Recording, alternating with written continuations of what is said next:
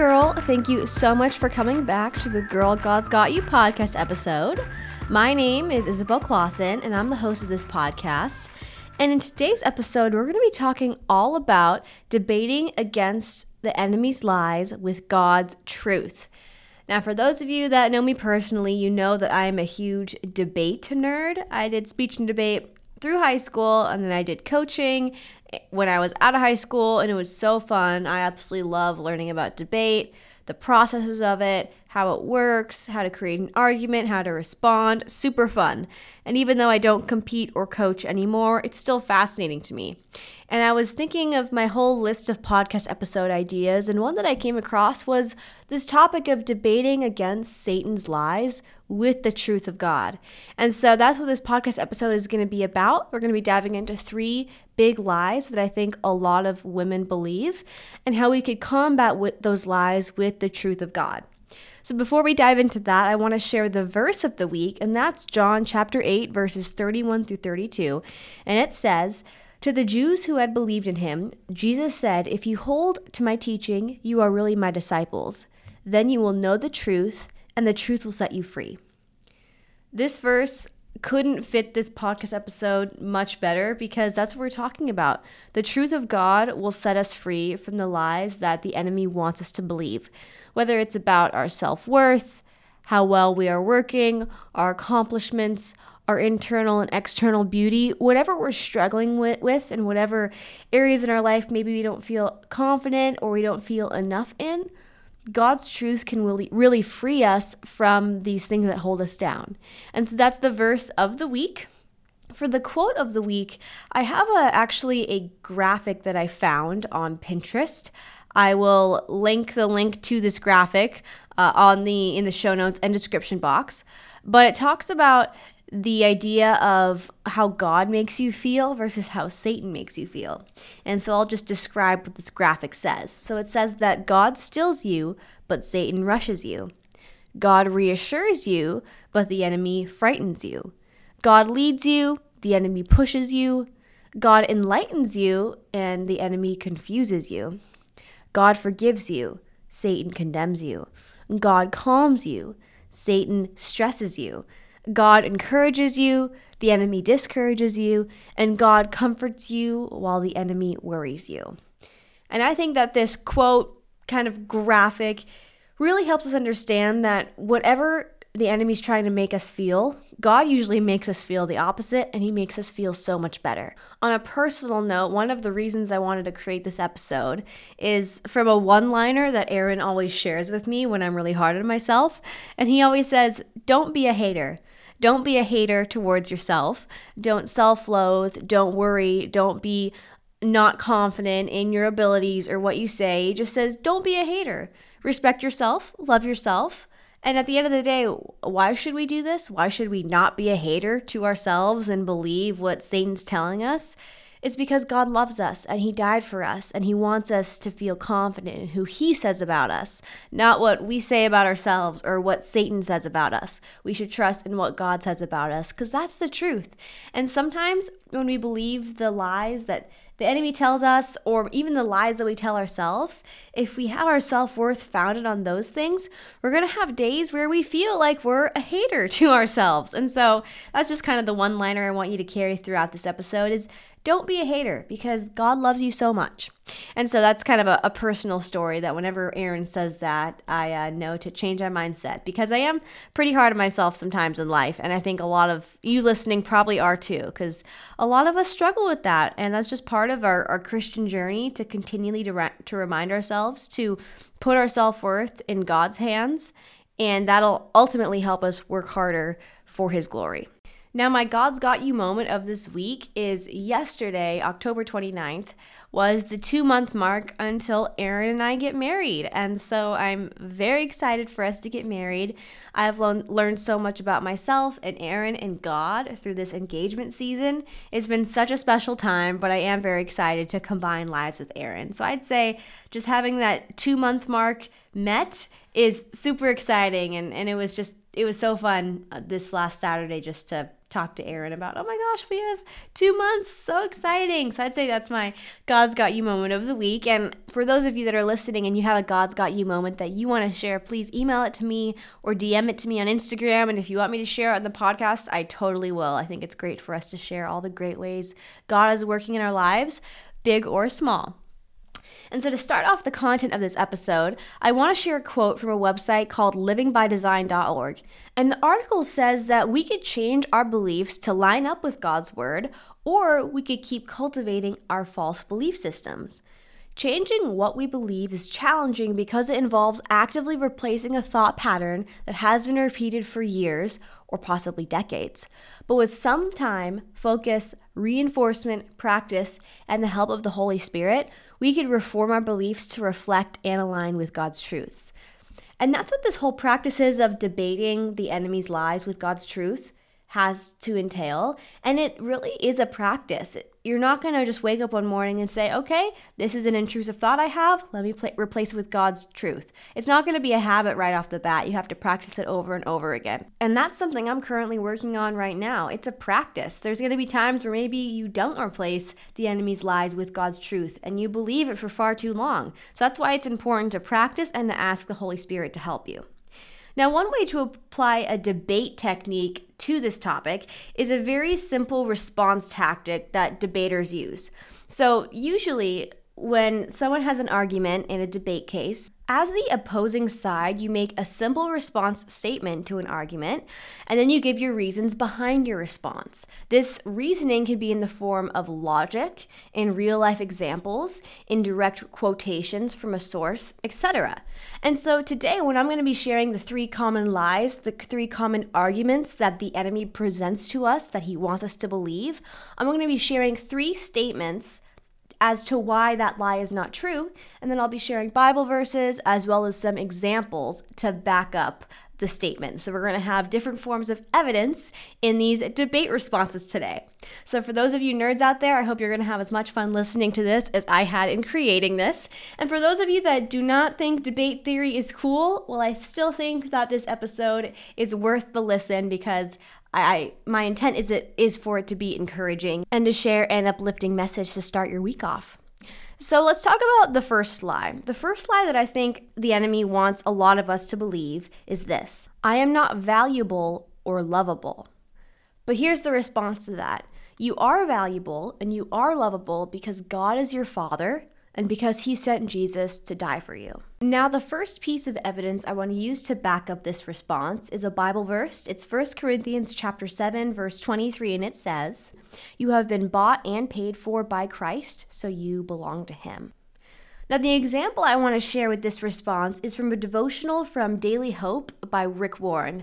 And I will have the specific link to this devotional in the show notes below. I'm just going to read most of the devotional. It's not super long, but it has such an impact. So it says, You are extremely valuable to God. He even said in Isaiah 43 4, You are precious in my eyes and honored, and I love you. So, why are you so valuable to Him? One, you are valuable because God is your father and you are his child. The Bible says, Look at the birds. They don't plant or harvest or store food in barns, for your heavenly Father feeds them. And aren't you far more valuable to him than they are? Number two, you are valuable because Jesus gave his life for you. The Bible says you have been bought and paid for by Christ, so you belong to him. This is from 1 Corinthians chapter 7 verse 23. The fact that you belong to God adds incredible value to your life. When you go to an auction, things that once belonged to famous people often cost much more.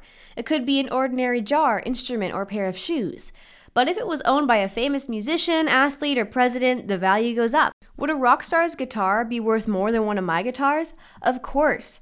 You see, common things can have great value depending on who the owner is. But value doesn't depend only on who owns something, it also depends on what somebody's willing to pay for it. I remember reading a story about a girl who was kidnapped. She was the daughter of a very wealthy and influential king. This king put the word out any price will be paid for her return. She's the king's daughter. You are the king's daughter or son. You are God's child. The greatest ransom ever paid was paid for you by Jesus Christ. Jesus came to earth and suffered for you. God exchanged his own son for your salvation, for your freedom. Christ gave his life so that you could have eternal life.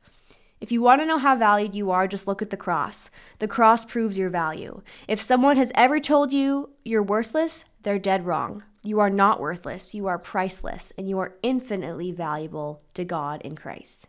So, the second lie that I think a lot of us believe is my looks and accomplishments define me. Well, what's the corresponding response to this? What's the truth? It's Jesus' love that defines you. Now, the Bible verse that I want to share as part of the evidence for this response is from Colossians chapter 2 verses 9 through 10 and it says, "For in him dwells all the fullness of the Godhead bodily, and you are complete in him, who is the head of all principality and power." Think about this the God of the universe is what defines us. It's not our accomplishments, it's not what we say, it's not what we do. It's the fact that Jesus loves us and he died for us. That's really what should define us. Another Bible verse I want to share is Ephesians chapter 2 verses 8 through 10. It says, "For it is by grace you have been saved through faith, and this is not from yourselves; it is the gift of God, not by works so that no one can boast." For we are God's handiwork, created in Christ Jesus to do good works, which God prepared in advance for us to do. One of my favorite parts about this passage from Ephesians is that it says that works are important. Jesus wants us to do good works to glorify Him and love others, but we're not saved by our works. We're saved by God's grace through our faith. And this grace is a gift from God. It's not anything we do, it's what God has given us. So He wants us to do good works to show love, but we're not saved by our works. And that's something that I think is so important for us always to remember. And there's this great article from the Center for Faith and Culture, and it says simply put, our identity comes from the fact that we are Christ's possession first and foremost. We are the redeemed. Christ saw our sinfulness, our bad characters, and our misguided actions, yet he still bought us with the blood of Christ. We have been set free. So be encouraged. You are not defined by your title, by what, but by what Christ did for you. You are because he is. Your title is temporary, but the Spirit's work in you is eternal. Your actions do not define you, rather, the Spirit works within you to change you from the inside out. The Spirit enables this so that you exude love, joy, peace, patience, kindness, goodness, faith, gentleness, and self control. He transforms our hearts, which change our actions. So when you go to work, do not forget who you are. It is not what you do that defines you, but what He has done for you. What a great one liner to end on. It's not what you do that defines you, but what He has done for you. And when we're defined by God instead of just ourselves or our works, we could be filled up and then we could have direction from God to live out our purpose. 1 Peter 4:10 says each of you should use whatever gift you have received to serve others as faithful stewards of God's grace in its various forms. And so I think this is so important to not be defined by our looks or our works, but what Jesus has done for us, and then that could fill us up and give us the strength to use our talents to serve others and love God. So, number three, the third lie that I think we all believe from the enemy is that I can't be forgiven for my past. Now, the response to this is God loves you no matter what. His love is not dependent on your actions, but it's a choice that He makes to love us and forgive us. One of my favorite Bible verses is Romans 8, verses 38 through 39, and it says, I am convinced that nothing can ever separate us from God's love, neither death nor life, neither angels nor demons, neither our fears for today nor our worries about tomorrow, not even the powers of hell can separate us from God's love. No power in the sky above or in the earth below. Indeed, nothing in all creation will ever be able to separate us from the love of God that is revealed in Christ Jesus our Lord. As long as you believe in God, you love Him, you ask for forgiveness, and you repent of your sins, nothing you do can separate you from his forgiveness. And he will always love you no matter what. Even if you are a sinner and you never repent or change your ways, he still loves you because he is your father. So he will always love you and he will forgive you if you believe in him, if you love him, if you ask for forgiveness, and if you repent. And that's something that we cannot forget no matter what's happened in our past. To end this podcast episode, I want to share this amazing short story. It's from thechristianperspective.net And the short story is called Nothing Can Separate From. It's a very sweet story, and I really hope it encourages you as you start your week. The story is all about a young girl named Rebecca who wants to go outside and play with her friends. And the story begins by saying, From her bedroom window, Rebecca eyed the children playing in the snow enviously. How she longed to play with them. Now, Rebecca, she remembered her father telling her that morning, you can't play in the snow today. Why not, father? Rebecca had asked. Every day, the neighborhood children gathered at a park just behind Rebecca's house. Just trust me, Rebecca, it's not what's best for you today, her father had replied. At this time, Rebecca had responded by kissing her father on his cheek and assuring him that she would stay inside and read. But now she was having second thoughts. It is beautiful outside, she thought to herself. It was true, the sun was shining brilliantly. Why wouldn't her father let her go play? Why should she have to miss out on all the fun? When a snowball exploded just outside her window, Rebecca decided she couldn't stand it any longer. She simply had to go join the others. Leaving her book on the table, Rebecca slipped outside. She tried to tell herself she was having a good time, but all the while her heart felt uncomfortable. She kept looking this way and that, fearful lest her father would see her. After a few hours, Rebecca finally said her goodbyes and headed back towards the house. She wanted to be safely lodged in her room before her father came home. Intent on getting to her room as quickly as possible, Rebecca didn't see the mitten someone had left on the stairs until her foot slipped on it. Next thing she knew, she had fallen several stairs, and to her horror, she noticed that she had hit her father's favorite picture when she fell. A huge gash ran along the front of the picture. Normally, Rebecca would have hurried immediately to her father after such a fall so he could doctor her up and make her feel better. But not this time. How, how could she face her father right now? She had disobeyed him and ruined his favorite picture. Biting her lips to keep from crying out, Rebecca grabbed the ruined picture and hobbled to her room. For the remainder of the day, she lay in agony. Her body ached from the bruises she received on her fall, but her heart, that ached worst of all. She felt certain that her father would no longer love her. She had messed up in the past, but surely this time she had gone too far. He would probably never want to speak to her again. How could he still love her? She sobbed uncontrollably on her pillow. She had always been close to her father. They had played and studied together, they had laughed and cried together, but not now. No, she felt certain that all those wonderful times were over. Who knows how long she would have lain thus had not her nanny come in to check on her. Rebecca's nanny had a way about her of finding out exactly what was wrong and offering solid, wise counsel. Tonight was no exception. Rebecca, dear, she said firmly but gently, You've been very wrong, but you must not continue in your wrongness by sitting here. You must go to your father with the broken picture in your hand and tell him everything. Oh, but I can't. I'm, I'm not worthy of his love, Rebecca sobbed. Her nanny sighed patiently. You were no more worthy of it yesterday than today, child. Your father loves you because you're his daughter, not because of anything you do or don't do. Hasn't he told you every day since you were a little girl, I love you? Do you doubt his word? Do you really think his love is dependent on you? Doubt his word. That was an angle Rebecca had never thought about before. Maybe she should go see her father. Yes, she must go see him, for if she didn't, she'd never be able to rest. So, still shaking and trembling with fear, Rebecca limped down the hall to the living room. She paused at the doorway. Her father was sitting in his favorite chair just like he did every night. He looked up when she entered, and a smile radiating with love illuminated his face. Ah, oh, you've come at last. I've been waiting. Come, sit here on my lap. As he spoke, he opened his arms widely. Rebecca couldn't stand it. Oh, you don't understand, father. You can't love me anymore. I've been terribly wicked. And Rebecca held up the picture frame for her father to see. I know, Rebecca, more than you think. I watched you go outside. I watched you fall and hit the picture frame. I saw it all. You did? Rebecca was flabbergasted. But but weren't you at work? Her father shook his head. I took the day off to spend some special time with you. That's why I told you not to go outside to play. Ever since I saw you fall, I've been longing for you to come to me so I could bandage your wounds and help you. Won't you come now? Rebecca could hardly believe her ears. Her father had planned to spend the afternoon with her, and she had missed it. Oh, what foolishness.